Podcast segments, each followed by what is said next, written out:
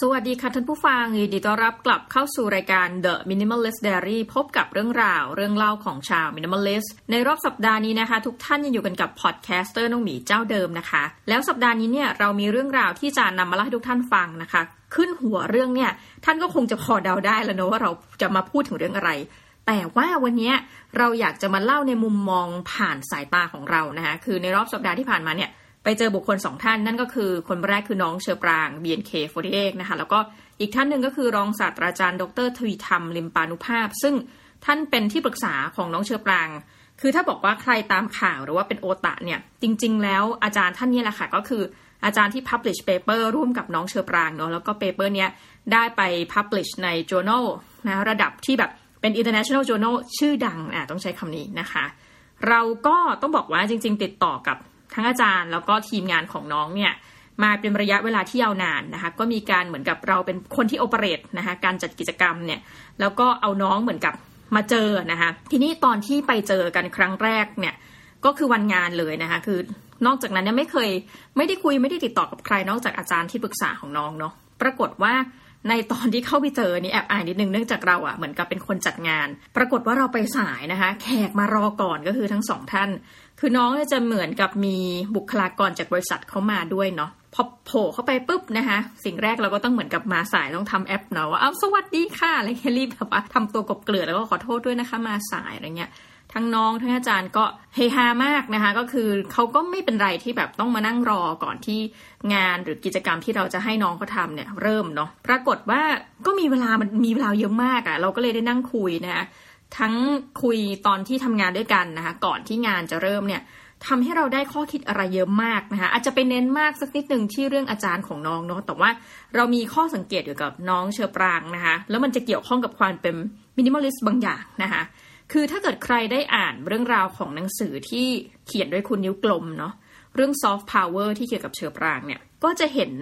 ความเป็นตัวตนของน้องบางอย่างซึ่งจริงๆเนี่ยเหมือนกับเราทำกันบ้านเพราะว่าเราต้องคุยกับน้องเนาะก็บอกว่าเอาจริงๆเนี่ยบางทีเรียกแทนตัวเองว่าอาจารย์มั่งเรียกแทนตัวเองว่าพี่มั่งตลกมากเลยแล้วน้องก็จะเรียกแทนตัวเองว่าหนูนะเชอปรางก็บอกว่าเนี่ยอ่านเรื่องของน้องแล้วนะก็รู้สึกว่าใน Soft Power เนี่ยค่อนข้างมีการเปิดเผยเนื้อหาที่สำคัญซึ่งเป็นเรื่องส่วนตัวนะคะคือเหมือนน้องเขาก็พูดประมาณว่าจริงๆแล้วเขารู้สึกว่าเรื่องของเขาเนี่ยเขาไม่ได้รู้สึกว่าอยากจะปกปิดอะไรนะเหมือนกับความจริงมันคือความจริงลักษณะนี้แล้วกันเนาะแล้วเขาก็ไม่ได้มองว่ามันเป็นเรื่องส่วนตัวขนาดนั้นคือมันสามารถที่จะเป็นเรื่องที่ทุกคนรับรู้ได้นะคะอย่างเช่นเรื่องของคุณพ่อคุณแม่นะคะเรื่องของเหมือนกับว่าที่บ้านคุณพ่อทำงานอะไรนะคะเรื่องขอ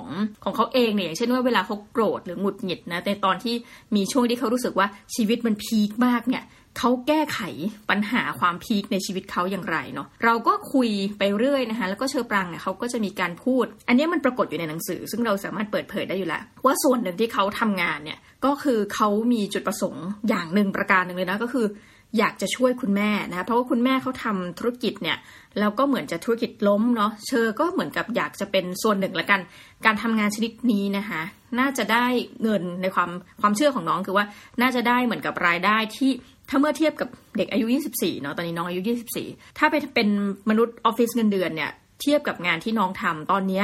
งานลักษณะเช่นนี้นะคะน่าจะมีความเป็นไปได้มากกว่าที่ได้ผลตอบแทนที่ดีกว่านะแล้วก็จะได้ช่วยผ่อนช่วยเบาคุณแม่นะคะน้องไม่ได้มีความต้องการที่จะเป็นคนมีชื่อเสียงอันนี้เราพูดได้นะจากการที่เรานั่งคุยประมาณ 4-5 ชั่วโมงนะอาจจะเป็นเวลาที่ค่อนข้างสั้นเมื่อเทียบกับการที่คนบางคนรู้จักกับน้องมาทางชีวิตเนาะแต่ว่านี่เป็นข้อสังเกตของเรานะเธอไม่ต้องการมีชื่อเสียงเธอเป็นบุคคลคนหนึ่งที่วันเมื่อเธอตั้งใจที่จะทำอะไรแล้วเนี่ยเธอจะไปให้สุดเนาะอันนึงน้องบอกว่าจริงๆแล้วเนี่ยเราชอบนะคือเขายอมรับได้ในข้อที่เขารู้สึกว่าเป็นข้อเสียของตัวเองเขาบอกว่าตอนที่เขาเรียนอย่างโรงเรียนรุ่งอรุณนะคะซึ่งเป็นโรงเรียนทางเลือกเนี่ยเขาบอกเลยว่ารุ่งอรุณเนี่ยเก่งทางไหนแล้วมันทำให้เป็นประโยชน์ต่อเขาในช่วงที่เข้ามหาวิทยาลัยก็คือคณะวิทยาศาสตร์อินเตอร์เนาะมหาวิทยาลัยมหิดลน้องบอกว่าจริงๆแล้วโรงเรียนเนี่ยให้ทำโปรเจกต์ตลอดเวลานะคะจะไปทดลองนั่นไปทดลองนี่คิดโปรเจกต์ดังนั้นกระบวนการทางวิทยาศาสตร์ในลักษณะเนี้ยมันทำให้น้องเขาสามารถที่จะพอเข้ามหาวิทยาลัยเนี่ยกระบวนการบางอย่างเนี่ยเด็กที่เรียนตามโรงเรียนทั่วไปนะอย่างเช่นสมมติเราเองเนี่ยจบโรงเรียนรัฐบาลก็ดีนะโรงเรียนเอกชนก็ดีเนี่ยเนื่องจากเราเรียนตามระบบมากจริงๆนะคะ บางอย่างเนี่ยเวลาจะเริ่มต้นในกระบวนการทดลองการสร้างโปรเจกต์เนี่ยเราเองอาจจะไม่ได้มีความเชี่ยวชาญเทียบเท่ากับน้องที่เขาจบจากรุ่งอรุณเพราะเชื่อปรางว่าตลอดเวลาเธอต้องเหมือนกับมีการทำทดลองทำเป็นโปรเจกต์ตลอดเวลานะคะแล้วก็เหมือนกับลงพื้นที่ไปดูงานอะไรเงี้ยซึ่งรู้สึกจริงนะว่าเฮ้ยการเรียนโรงเรียนทางเลือกแบบนี้น่าสนใจดีนะคะแต่เชอก็บอกว่าเชอมีข้อเสียคือภาษาอังกฤษเชอไม่ค่อยเก่งภาษาอังกฤษแต่เราก็รู้สึกว่าน้องมีความพยายามนะคะอันนี้เราอาจจะเห็นได้ว่าตามคือเราไม่ได้เป็นโอตานะนี่ต้องขอเกริ่นก่อนแต่ว่าชื่นชมจากใจจริงนะคะแต่ว่าถ้าคุณไปดูตามอะไรที่น้องโพสเนี่ยหลายๆครั้งน้องก็จะเริ่มใส่ภาษาอังกฤษเข้าไปค่อนข้างเยอะพอสมควรนะเพื่อฐานแฟนเบสของน้องเนี่ยน่าจะมาจากหลากหลายประเทศซะแล้วนะคะจริงๆน้องไม่ได้ตั้งใจที่จะเรียนที่ประเทศไทยนะคะต้องเกริ่นไว้ก่อนซึ่งก็ยังคุยกันอยู่ว่าถ้าเกิดน้องไปเรียนต่างประเทศเนี่ยป่านนี้นี่เราคงจะไม่รู้จักแคปเชอร์นะไม่มีเชอร์ปรางแบบนี้นะน้องก็เล่าตั้งแต่ต้นว่าแบบจริงๆอ่ะอยากที่จะไปเรียนคือเขาสมัครไปละที่มหาวิทยาลัยโอซาก้านะซึ่งพอเราถามเหตุผลว่าทำไมต้องเป็นโอซาก้าเหมือนน้องจะตอบแบบค่อนข้างคลุมเครือนิดนึงหรือเราเองอะไรจำไม่ได้ว่าเอ๊ะทำไมเหมือนอาจจะเป็น by chance กันที่แบบไปเจอมหาวิทยาลัยนี้แล้วก็ไปถึงรอบสัมภาษณ์ซึ่งเราเข้าใจความรู้สึกนี้นะคือว่าการที่มันเข้าไปลึกถึงขนาดนั้นนะคนทุกคนนะขอย้ำไม่ว่าคุณจะมีเงินไม่มีเงินที่จะเรียนต่อเนี่ยแบบถึงขั้นนั้นแล้วเนี่ยมันมีความหวังทุกคนนะคะแล้วน้องก็เหมือนมีความรู้สึกว่าอกหักมาที่แบบเข้ามหาวิทยาลัยโอซาก้าไม่ได้น้องบอกว่าไปถึงเอาสัมภาษณ์ก็พูดตามตรงว่าถ้าได้รับคัดเลือกให้เข้าเรียนเนี่ยยังไงน้องต้องขออนุญาตขอทุนเพราะว่าที่บ้านเองคงจะไม่สามารถที่จะส่งให้น้องไปเรียนได้นะคะซึ่งช่วงเวลาที่คุณแม่น้องเนี่ยพูดถึงเรื่องการล้มของธุรกิจเนาะก็เป็นช่วงระหว่างที่เธอเข้าเรียนมหาวิทยาลัยนั่นแหละค่ะเราคิดว่ามันมีปัจจัยหลายๆอย่างที่ทำให้เด็กคนนี้รู้สึกว่าตัวเองจะต้องมีความรับผิดชอบในตัวเองเร็วกว่าเด็กคนอื่นๆเนาะคืออันนี้คำว่าเด็กคนอื่นๆเนี่ยอาจจะพูดในแง่นึงที่ว่าหลายคนอาจจะบอกว่าโอ้ยระดับมหาลัยหรือก่อนหน้านั้นหนูก็ช่วยคุณพ่อคุณแม่ทำงานช่วยแบ่งเบาภาระนะคะแต่เราพูดถึงเรื่องราวของคนคนหนึ่งละกันที่เรารู้สึกว่าเอ้ยจริงๆก็เร็วนะพอปีหนึ่งปุ๊บเนี่ยเชอปรางเองก็เริ่มที่จะเข้ามาแล้วก็หางานในระดับมหาวิทยาลัยทำนะคะเธอเองเนี่ยอันนี้เป็นสิ่งที่น่าสนใจก็คือว่าหลายคนก็อาจจะเลือกเป็นแบบงานบริการหรือว่าอื่นๆเนาะมันมีงานหลากหลายแบบสอนพิเศษอะไรเงี้ยแต่เธอก็เลือกที่จะเป็นเหมือนกับ RA ให้กับอาจารย์นะก็เป็น Research Assistant ซึ่งเธอบอกว่าเอาจริงเลยเป็นงานที่เธอชอบอ่ะคือเธอเองเป็นคนชอบการทดลองนะคะหลายคนเนี่ยอาจจะแบบทดลองแล้วพอมันการทดลองมันล้มเหลวอ่ะก็จะรู้สึก fail ไปเลยแล้วก็รู้สึกไม่ enjoy กับงานละนะคะแล้วก็อาจจะรู้สึกว่าทำงานลักษณะนี้ไม่ได้แต่เชอปรางไม่ใช่คนเช่นนั้นนะคะอาจารย์ของน้องเองเนี่ยคือเนื่องจากเป็นคู่ที่แบบเข้ากันได้ดีมากนะเพราะว่าอาจารย์ทวีธรรมเองเนี่ยท่านก็เป็นคนที่ทำงานหนักมากนะคะเพราะฉะนั้นเนี่ยเวลาเขาอยู่ด้วยกันเนี่ยบางทีเขาทดลองกันถึง 4-5 ทุ่มนะเชอบอกว่าเฟลแล้วเฟลอีกไม่เป็นไรทำใหม่นะคะสายตาที่น้องเล่าว่าแบบมันล้มเนี่ยมันไม่ได้สายตาของคนเหนื่อยนะจะบ้าตายนะคะนี่พูดตามตรงจะบ้าตายคือว่าฟังคนมีแพชชั่น2คนเกี่ยวกับเรื่องวิทยาศาสตร์ซึ่งเราไม่รู้เรื่องเลยเนี่ยมานั่งคุยกันพูดเรื่องอะตอมพูดเรื่องอะไรเงี้ยเราก็แบบโหมันมีคนที่แบบอินกับเรื่องนี้จริงๆด้วยเนาะนะคะแล้วก็พอหันมาถามอาจารย์ของน้องเนี่ยว่ารู้จักกับน้องก็คือเป็นแบบ research assistant ให้อาจารย์นะเนาะอาจารย์ก็เล่าว่าจริงๆแล้วท่านทำงาน7วันเรียนจบด็อกเตอร์ตั้งแต่อายุ24นะเรียนฟังแล้วแบบตกใจมากคือแบบว่าพอจบปริญญาตรีปุ๊บนะคะก็เหมือนกับได้แอพพลายไปที่มหาวิทยาลัยอยู่เข้าใจว่าคือได้รับทุนกับรัฐบาลไทยเนาะอันนี้ไม่ได้ถามแต่รู้แล้วว่าท่านได้ทุนอะไรสักทุนหนึ่งเนี่ย ANU ก็คือ Australian National University นะคะซึ่งเป็นมหาวิทยาลัยคือจริงๆออสเตรเลียมีมหาวิทยาลัยดังเยอะนะแล้วเราก็จะสับสนว่าเราควรจะบอกว่าอันไหนเป็นระดับหนึ่งนะแต่ว่า ANU เนี่ยถ้าพูดถึงก็เหมือนกับเป็นระดับท็อปอยู่แล้วเนาะนอกจากนั้นก็อาจจะมี U of Canberra นะคะจริงๆ Sydney U หลังๆก็คือมาแรงมากแบบท็อป20ของโลกอย่าง QS World หรืออะไรประมาณนี้เขาก็จะบอกว่าจริงๆ Sydney U ก็มาแรงนะเอาเป็นว่าอาจารย์อยู่ในหนึ่งในมหาวิทยาลัยที่ท็อปของออสเตรเลียนะซึ่งข้อดีก็คือว่าทำให้อาจารย์จบเร็วเพราะว่าจบตรีปุ๊บเขาให้ไปเรียนปริญญาเอกเลยนะโดยข้ามแบบพาสไม่ต้องเรียนปริญญาโทซึ่งมันทำได้เนาะส่วนใหญ่สายศิลป์เนี่ยนะคะหมายจะเรียกสายศิลป์ก็สายสังคมศาสตร์เนี่ยเขามักจะเราเห็นน้อยมากเอาเป็นว่าชีวิตเนี่ยยังไม่เคยเจอแล้วกันถ้ามีใครนะอธิบายให้ฟังทีว่ามันมีคนด้วยแบบที่พาสได้แต่ว่าส่วนใหญ่ถ้าไปเรียนด้านสังคมศาสตร์ทั้งหลายเนี่ยจะต้องเป็นตรีโทเอกนะคะแต่สายวิทย์เนี่ยเราเห็นคือมีมากกว่าเคสอาจารย์ทวีธรรมอ่ะที่แบบจบตรีปุ๊บเรียนต่อเอกได้เลยเพราะว่าจริงๆถ้าพื้นฐานปริญญาตรีแน่นเนี่ย ทางด้านการทำรีเสิร์ชเนี่ยสามารถ continuing เนาะในการทำรีเสิร์ชมันเป็นรีเสิร์ชที่ต้องเข้าห้องแลบเข้าอะไรถ้าคือคุณตรงนี้แข็งอยู่แล้วจริงๆทำต่อไปแล้วก็เป็นเหมือนกับหลักสูตรปริญญาเอกไปได้เลยนะคะซึ่งอาจารย์ก็บอกว่าตอนที่เรียนเอกเนี่ยเราก็ Amazing อีกนะเพราะเรียนแบบอึดมากนะเจออาจารย์นี่คือตายไปเลยนะเอาเฉพาะตอนเรียนเนาะคืออาจารย์เล่าว่าอย่างตอนที่เรียนเนี่ยใช้เวลา3ปีในการจบปริญญาเอกเนาะแต่ว่าคือกว่าจะเหมือนกับวันที่ซับมิทเนี่ย3ปีแล้วมันก็จะมีวันสอบนะคะแล้วมันก็จะมีวันที่แบบเหมือนจบรับปริญญาซึ่งก็เป็นพีเรียดที่ต่างกันแต่อาจารย์ท่านนับตั้งแต่วันที่ซับมิทเนาะก็คือภายใน3ปีซึ่งถือว่าเร็วนะคะเพราะว่าโดยปกติเลยเอาแบบมาตรฐานคนไทยคนต่างชาติเนี่ยปริญญาเอกทั่วไปเอาแบบตามเกณฑ์เนี่ยจะ4ปีอเมริกานี่น่าจะส่วนหนึ่งอาจจะยาวนานกว่านี้นะคะอย่างอังกฤษเองเนี่ยก็มีกำหนดเหมือนกันว่าต้องเรียนให้จบภายใน8ปีนะคะแต่ว่าจริงๆหลักสูตรมันก็คือ 3-4 ปีนั่นแหละแต่ว่าคนส่วนมากเนี่ยมักจะไม่สามารถทำได้ในเวลา3ปีเป๊ะเนาะอย่างไรก็ตามอ่ะถือว่าอาจารย์คือจบเร็วนะคะและที่สำคัญคือจบตอนอายุ24นะคะเรานึกไม่ออกเลยว่าถ้า24แล้วแบบเฮ้ยตอนนั้นอะเหมือนกับเราเองยังเหมือนเพิ่งจบปริญญาโทมาสักพักอะไรอย่างเงี้ยยังแบบงงๆนะอาจารย์ก็จบด็อกเตอร์แล้วก็หลังจากนั้นก็เหมือนกับไปทำ postdoc นะคะหรือว่าถ้าเมืองไทยก็จะเรียกเหมือนแบบปริญญาหลังปริญญาเอกอะไรอย่างนี้เนาะแต่ว่าจริง postdoc อ่ะมันเกือบจะเป็นกึ่งอาชีพอยู่แล้วนะคะก็คือเหมือนกับทำ research ทำ project publish paper เนาะแล้วก็จริงๆถ้า postdoc ท่านไหนที่มีประสบการณ์เนี่ย 2-3 ปี publish งานดีๆสามารถเอาประสบการณ์ที่เป็น postdoc เนี่ยไปสมัครสอนยังมหาวิทยาลัยอื่นได้เลยคือส่วนหนึ่งอะค่ะเขามักจะไม่รับคนที่จบ PhD เนี่ยเข้ามาเป็นอาจารย์โดยทันทีดังนั้นมันเหมือนกับเป็นไฟล์บังคับอะอันนี้มันเรารู้สึกเองนะว่ามันคือการเหมือนฝึกงานสอนเนาะก็คือส่วนใหญ่ก็จะเป็นเรานี่นะคะคือ PhD ปุ๊บนะคะแล้วก็ไป apply ไป postdoc ซึ่งไม่ใช่ PhD ทุกคนที่จะได้เป็น postdoc เพราะว่า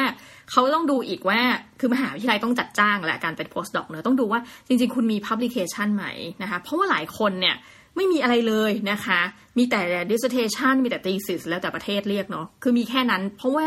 บางคนคือมันโฟกัสมากอะจนกระทั่งเราไม่อยากจะไป publish paper หรืออะไรอย่างเงี้ยมีนะคะหรืออย่างมากอะอย่างส่วนตัวเนี่ยตอนที่เรียนเนี่ยไม่ได้ publish journal article ใดๆแต่ว่าเราไปเหมือนทำ conference paper นะคะเป็น proceeding เป็นอะไรว่าไปซึ่งจริงๆตรงนั้นเนี่ยถ้าตามหลักคนที่จะถูกจ้างเป็น postdoc เนี่ยมันควรจะมีการ publish แบบระดับ journal ขึ้นไปนะคะอย่างเพื่อนที่ได้งานเลยเป็นอาจารย์โดยที่ไม่ต้องผ่าน postdoc เนี่ยก็ publish 3 international journal papers นะคะซึ่งอย่างของอาจารย์เนี่ยพอจบก็เข้าใจแหละเขาคงคิดว่าท่านคงคิดว่าท่านจบเร็วก็เลยขอ postdoc ไปอีก2ปีเก็บเกี่ยวประสบการณ์จากต่างประเทศเนาะซึ่งเราก็ดีเป็นเราก็ทำถ้าอายุน้อยขนาดนั้นนะคืออยู่แล้วคุ้มนะคะลากยาวเลยทีนี้แล้วท่านก็ค่อยกลับมาเหมือนกับสอนที่มหาวิทยาลัยมหิดลนะก็เข้าใจว่าถ้าเช่นนั้นคงเริ่มการสอนตั้งแต่อายุ26นะคะจนถึงปัจจุบันก็34แล้วก็2ปีกับ4เดือนเนี่ยท่านก็ขอผู้ช่วยศาสตราจารย์นะท่านก็เล่า struggle เหมือนกันตอนที่ขอตำแหน่งนะเพราะว่าคือเรื่องมันยาวมากแต่ท่านก็เล่าจริงๆท่านเล่าในที่สาธารณะด้วยว่านี่เป็นความเหมือนกับ the resilience ของท่านนะก็คือการที่แบบท่านค่อนข้างที่รู้สึกเฟลนิดนึงคือรอผลการเป็นผู้ช่วยศาสตราจารย์เนี่ยนานมากนะคะเหมือนกับรอ3ปีกว่าเขาจะแบบสรุปว่าตกลงท่านได้หรือไม่ได้ตำแหน่งซึ่งเราก็บอกว่าจริงๆอย่างนี้มันนานนะวงเล็บผิดปกติด้วยนะส่วนหนึ่งเนี่ยไม่ควรจะรอนานเกินปีนึงนะปีครึ่งอ่ะสุดๆนะคะแต่ว่าเราก็เห็นนะในชีวิตจริงที่แบบขอตำแหน่งแล้วรอนานมากนะคะซึ่งพอท่านอาจารย์ขอผู้ช่วยศาสตราจารย์ไปอีก3ปีให้หลังท่านก็ขอรองศาสตราจารย์ก็เป็นรองศาสตราจารย์ที่อายุน้อยมากนะคะถ้านับวันเวลาเขานับเนี่ยคือนับวันที่ยื่นขอตำแหน่งเนาะไม่ใช่วันที่บอกว่าได้นะก็นับวันที่ยื่นเนี่ยก็จะเป็นเหมือนกับได้เงินเดือนย้อนหลังด้วยนะก็ท่านเท่ากับว่าเป็นรองศาสตราจารย์ตอนอายุ32อ่ะซึ่งเราถือว่าเป็นหนึ่งในท็อปของประเทศอันนี้พูดได้เลยนะคะเพราะอยู่ในวงการเดียวกันก็อายุน้อยมากและยังคิดถามอาจารย์เขาต่อเลยว่าท่านอยากจะแบบสมัครต่อเลยไหมเป็นศาสตราจารย์แบบเนี่ยก่อน35หรือว่าอะไรลักษณะเนี่ยท่านก็บอกว่าตอนนี้ท่านเหมือนเฉยๆมากท่านบอกว่าโอเคพอเป็นศาสตราจารย์แล้วมันเหมือน requirement ในชีวิตเยอะท่านก็ไม่ได้รู้สึกต้องรีบเหมือนรองศาสตราจารย์นะคะเหมือนถ้าพสรศเนี่ยท่านรู้สึกว่ามันอาจจะต้องจำเป็นที่ต้องมีซึ่งเราก็พูดได้อีกเหมือนกันเพราะว่ามหาวิทยาลัยถ้าเป็นระดับอย่างธรรมศาสตร์เนี่ยอันนี้รู้แฟกต์นะคะแต่ที่โดนนี่ไม่แน่ใจก็คือต้องได้รองศาสตราจารย์ถึงจะเซฟโซนอยู่ในเซฟโซนคือไม่ถูกให้เชิญออกนะคะและหลายมหาวิทยาลัยก็จะมี requirement ขั้นต่ำคือเป็นผู้ช่วยศาสตราจารย์เนาะ เอาล่ะทั้งหมดทั้งมวลก็คือเล่าถึงความอัจฉริยะของท่านอาจารย์ของเชอปรางเนาะแล้วก็กลายเป็นว่าเชอเนี่ยรู้จักทุกอย่างเกี่ยวกับอาจารย์คือเขาดูสนิทกันจริงๆนะไม่ได้พูดเล่นเพราะว่าเหมือนทำงานมาด้วยกันตลอด4ปีอาจารย์ก็บอกว่าจริงๆแล้วตอนที่เชอปรางเนี่ย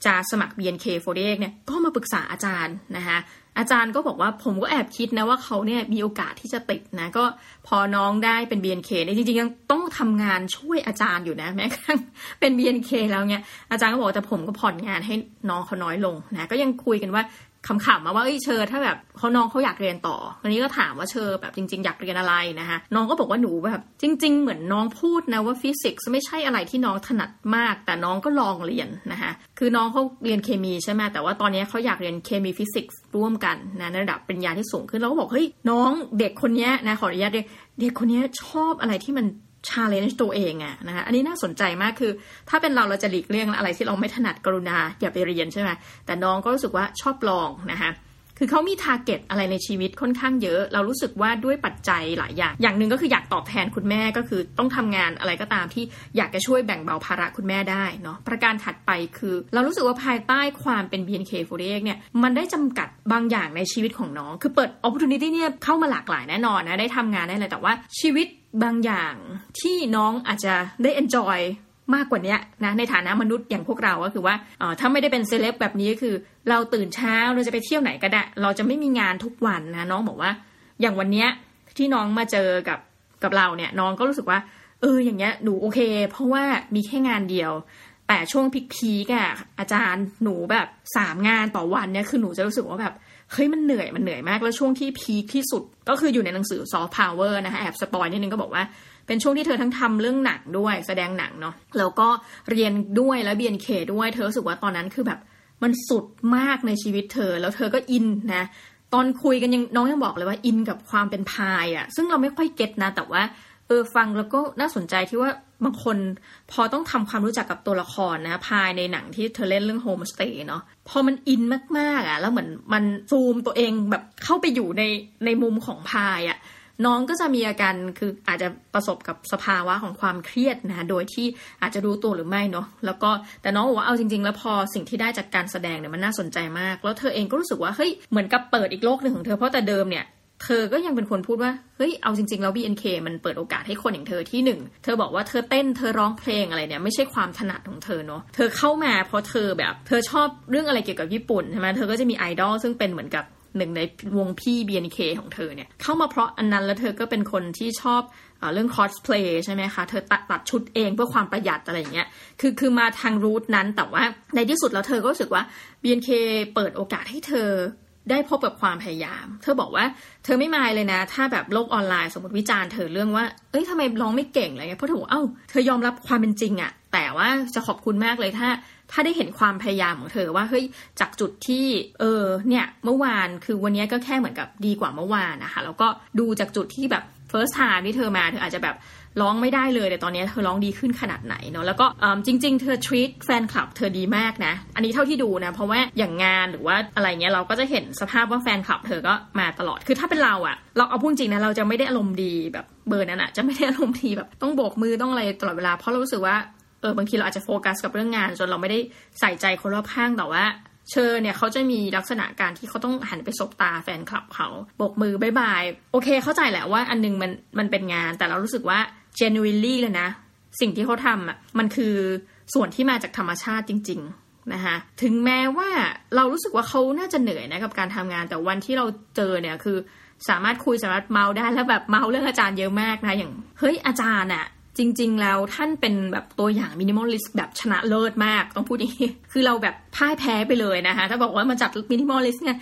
จออาจารย์ทวีธรรมนี่คือยิ่งกว่านะคือเชอบอกว่าอาจารย์ไม่ขับรถค่ะเนี่ยแล้วอาจารย์ก็ไม่ไปไหนนอกจากบ้านแล้วก็ออฟฟิศอาจารย์อยู่ที่ออฟฟิศตลอดเวลาแล้วเชอก็ทำหน้าแบบตลอดเวลาค่ะเราก็แบบคืออาจารย์ทวีธรรมเล่าว่าตอนที่อยู่ PhD เนี่ยตอนที่เรียนเนี่ยท่านจะเหมือนนับเวลาเลยคือวันนึงต้องอยู่ในออฟฟิศอยู่ในแลบอยู่อะไรของท่านเนี่ยทำงานไป12ชั่วโมงแล้วก็แบบ what นะคะคือนี่กว่าแบบคือโอเวอร์โหลดมากอะไรเงี้ยแต่ท่านบอกว่าพอมาอยู่มหาวิทยาลัยเป็นอาจารย์ก็ไม่ได้ทำถึงขั้นนั้นนะเพราะท่านจริงท่านก็มีครอบครัวแล้วเนาะแต่ว่าก็คือทำงาน7วันเราก็แบบหันหน้ามองกับน้องแล้วน้องก็บอกใช่ค่ะแล้วก็อาจารย์ไม่ได้ไปไหนนะก็คือเหมือนกับ หนูก็เซอร์ไพรส์แบบอาจารย์เนี่ยเสื้อผ้าอะไรก็ไม่ได้ซื้อเองเนาะอาหารเนี่ยคือทุกอย่างที่จะประหยัดเวลาได้ท่านทำหมดเนาะแล้วก็ใช้เวลาทุกอย่างให้มันเป็นประโยชน์วงเล็บจริงๆเชอบอกว่าตอนอยู่ด้วยกันเวลาทำแบบอะไรเชอต้องเป็นคนพาอาจารย์ไปทานข้าวข้างนอกเพราะนั้นอาจารย์จะไม่รู้เลยว่าหน้ามหาวิทยาลัยมหิดลหลังมหาวิทยาลัยมหิดลมีร้านอะไรบ้างนะเพราะว่าส่วนใหญ่แล้วช่วงกลางวันเนี่ยจริงๆอาจารย์จะเป็นคนหิ้วกล่องอาหารมาจากบ้านนะสมัยที่ยังไม่ได้มีครอบครัวนะคุณแม่ก็จะเป็นคนทำอาหารให้เป็นข้าวกล่องมาเหมือนคนญี่ปุ่นเลยพอวันเมื่อท่านแต่งงานภรรยาก็จะเป็นคนทำอาหารกล่องให้น่าจะเป็น tradition นะคะบางอย่างของที่บ้านของอาจารย์ซึ่งสำหรับเรานะมันทำให้ประหยัดเวลาไม่ใช่เกี่ยวกับเรื่องเงินอย่างเดียวนะประหยัดเวลามากนะก็คือเอาเวลาแบบกินข้าวเสร็จมาโฟกัสกับเรื่องงานต่อคือเราสังเกตแล้วแหละว่าอาจารย์น่าจะเป็นคนที่แบบทำงานเยอะเพราะว่าส่งอีเมล exchange กันไปกี่รอบเนี่ยอาจารย์ตอบเร็วมากเร็วแบบเร็วมากแล้วแม้กระทั่งเราส่งวันเสาร์อาทิตย์อาจารย์ก็ตอบอันนี้เป็นข้อสังเกตเราตั้งแต่แรกว่าจะต้องเป็นคนทำงานเยอะแล้วก็จริงพอมาถึงเจอตัวจริงเนาะแล้วปรากฏว่าอาจารย์ก็บอกว่าเนื่องจากทำงานที่มหิดลเนี่ยก็ไม่อยากจะเสียเวลากับการเดินทางอีกนะคะเราไม่รู้ว่าเป็นท่านจะทำอย่างไรเนาะแต่อาจารย์ของเชอปรางเนี่ยคือย้ายไปอยู่นะคะย้ายที่อยู่ไปอยู่ใกล้ๆกับมหิดลแล้วก็ห่างจากบ้านห่างจากมหาลัยเนี่ยประมาณ2กิโลท่านก็ใช้เหตุการณ์นี้ในการออกกำลังกายด้วยการเดินออกจากบ้านเดินไปกลับนะคะแล้วก็มีแค่บางวันที่ภรรยาจะมารับกลับหรืออะไรเงี้ยเพราะท่านบอกว่าท่านมีใบขับขี่นะแต่ท่านไม่ขับรถเองนะคะก็คือไม่ขับรถอะว่าง่ายๆก็คือเดินจากบ้านไปมหาลัยเดินไปกลับมันก็วันละ4กิโลก็คือเป็นการออกกำลังกายไปในตัวเนาะกับข้าวก็ทำไปทานเองนะคะแล้วก็การช้อปปิ้งนี่ไม่เลยนะเสื้อผ้านี่คือต้องให้คนอื่นซื้อให้อย่างเงี้ยแล้วก็เอาเวลาทั้งหมดไปตีพิมพ์นะคะ journal article ทั้งหลายซึ่งในปัจจุบันท่านน่าจะมีมากกว่า30 paper ขึ้นไปแล้วถือว่าเยอะมา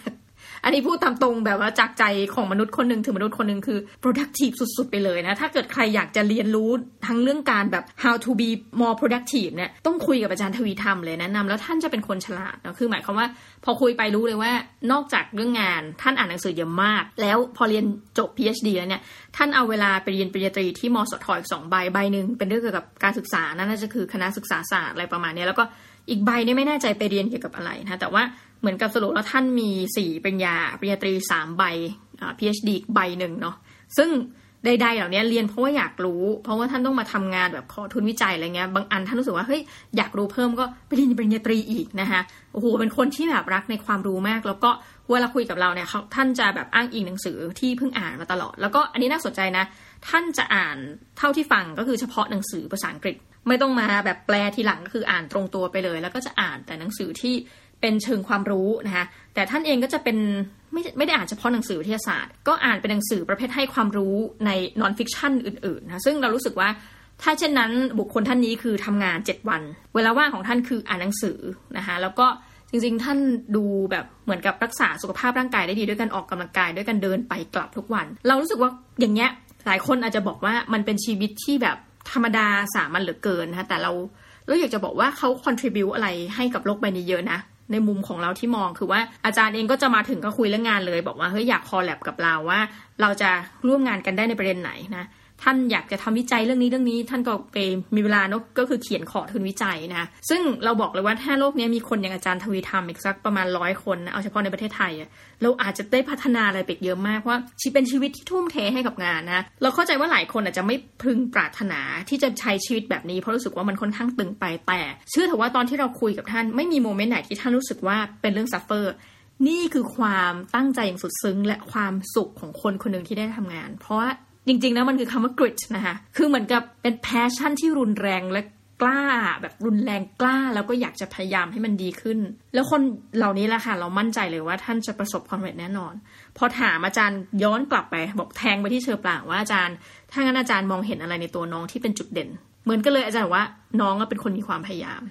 แล้วพอเราฟังจากเชอก็จริงคือในแง่ว่าเฮ้ยถ้าเป็นเราทำแลบเฟลเนี่ยเรายอมแพ้ไปแล้วนะเราไม่อยู่ถึง 4-5 ทุ่มหรอกเราเป็น research assistant เราทำตามเวลาก็พอใช่ไหมเข้า8ออก5อะไรเงี้ย8 to 5แต่ว่าเธอไม่ใช่คนแบบนั้นจริงๆเธอก็ปรึกษาหลายคนในหลายๆเรื่องแต่ว่าเราเชื่อว่าอาจารย์กับเธอนี่มีความผูกพันในแง่ว่าต่อไปถ้าจะไปเรียนต่อก็ต้องเป็นอาจารย์ทวีธรรมที่เขียน recommendation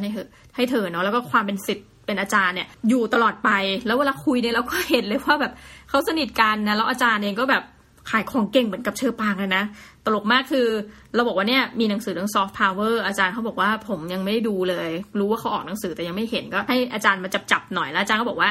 คือแบบเร็วมากอาจารย์ก็หันไปทางเชอปางว่าแบบเฮ้ยจริงๆแบบอยากให้ที่มหาวิทยาลัยมหิดลมีหนังสือเล่มนี้อะไรเงี้ยก็คือคุยกันแบบรวดเร็วนะคะสรุปก็คือเหมือนกับเชอก็บอกว่าเอ๊ะถ้าเกิดว่าที่บ้านมีเธอก็จะเอามาให้นะเป็นในห้องสมุดนะของมหาวิทยาลัยฟังแล้วก็แบบน่าสนใจดีนะและอาจารย์ก็จะเล่าถึงกระบวนการต่างๆว่าเนี่ยเดี๋ยวเสร็จงานจากเราเนี่ยอีกวันนึง 6:00 นก็ต้องพานักศึกษาไปทำอะไรสักอย่างเรื่องแต่เช้านะก็เป็นเหตุการณ์ที่คุยแต่เรื่องงานจริงๆนะพูดตามตรงแล้วเราก็สังเกตในมุมส่วนตัวแล้วกันอย่างเธอเนี่ยเขาจะเป็นคนที่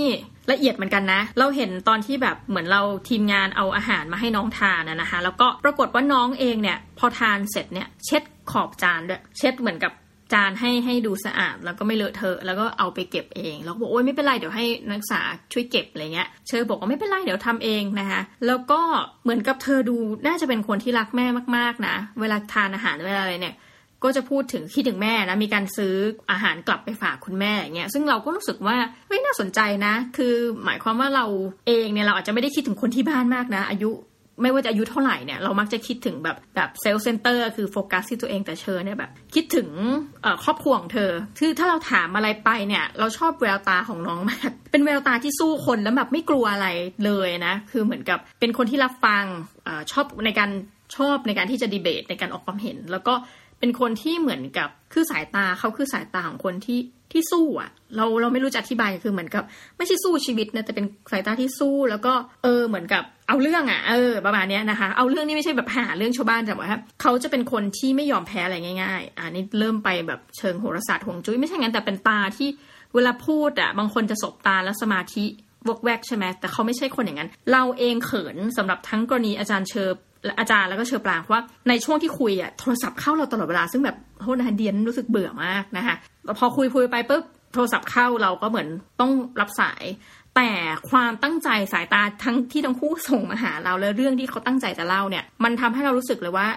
หลังๆมานะคะมีโทรศัพท์เข้ามามันเกือบ10 สายในระหว่างนั้นอ่ะเพราะส่วนตัวเป็นคนงานยุ่งเนาะเราแบบพอรับไปสักครึ่งนึงอ่ะอีกสัก 5-6 สายเราเลิกรับเลยอ่ะเพราะรู้สึกว่าเป็นการกระทำที่ไม่น่ารักถ้ารับสายระหว่างที่เขาตั้งใจคุยเพราะทั้งคู่เวลาคุยเขาตั้งใจคุยและตั้งใจจะให้เราฟังจริงๆนะประมาณนี้ก็ถือว่าเป็นเรื่องราวของสองท่านนะที่รู้สึกว่าเราได้อะไรเยอะมากจากทั้งสองท่านนะมันมีทั้งเรื่องความเป็นมินิมอลลิสต์โหถ้าเป็นมินิมอลลิสต์เนี่ยต้องถามอาจารย์เชอปางเลยแล้วก็อย่างเชอเองเราก็เซอร์ไพรส์นะเพราะว่าเรารู้ว่างานในวงการอย่างเงี้ยมันน่าจะเหมือนกับได้สิ่งตอบแทนทั้งตัวเงินและอื่นๆเนี่ยที่ดีนะแต่ว่าเชอเองก็เรียนรู้ที่จะเธอก็บอกแหละว่าเธอแบบมีเป้าหมายชัดเจนอ่ะมันไม่ใช่เป้าหมายเพื่อแบบซื้ออะไรที่มันแบบโอ้โหแพงหรืออะไรแบบนี้นะเธอก็เล่าว่าเธอต้องฝึกอะไรบ้างเธอต้องหาอะไรเธอต้องหัดแต่งหน้าหัดแต่งตัวนะคะเธออยากที่จะช่วยคุณแม่มันเท่านั้นเองทุกท่านชีวิตมันคือเท่านั้นเองแล้วจริงๆความอยากของเธอหลังจากเนี้ยถ้าพ้นที่เซ็นสัญญาไป6 ปีเนาะเราเข้าใจว่าเช่นนั้นเธอก็แค่อยากที่จะไปเที่ยวรอบโลกงั้นแล้วการศึกษาก็อาจจะถูกพุทอินไปอยู่ในนั้นก็คือเรียนต่อด้วยคือไปเรียนต่อต่างประเทศแล้วก็มีโอกาสในการเที่ยวรอบโลกเพราะเธอก็มีแรงบันดาลใจเป็นหนึ่งในอาจารย์ของเธอซึ่งเธอบอกว่าคนที่ไปต่างประเทศแบบไปหลายๆจุดเนาะดูเขามีความรู้เยอะมากเลยแล้วก็คงมาเล่าอะไรให้เธอฟังเยอะแล้วเธอก็คงอยากที่จะผ่านประสบการณ์เหล่านั้นบ้างนะคะทั้งหมดนี้ก็ถือว่าเป็นการเมาส์แล้วกันให้ทุกท่านฟังว่าเอ้ยเหมือนกับเจอคนแล้วเราก็รู้สึกประทับใจนะในชีวิตของคนหลายคนนะคะแล้วก็ใครมีอะไรอยากจะแชร์ก็มาเล่าให้เราฟังบ้างแล้วใครมีเรื่องราวของใครที่น่าสนใจอันนี้พูดเริ่มวนแล้วนะคะมาให้เราฟังด้วยนะสำหรับวันนี้ต้องขอขอบคุณมากที่อยู่กันจนจบรายการนะคะแล้วเราจะกลับมาพบกันใหม่กับรายการ The Minimalist Diary สำหรับวันนี้สวัสดีค่ะ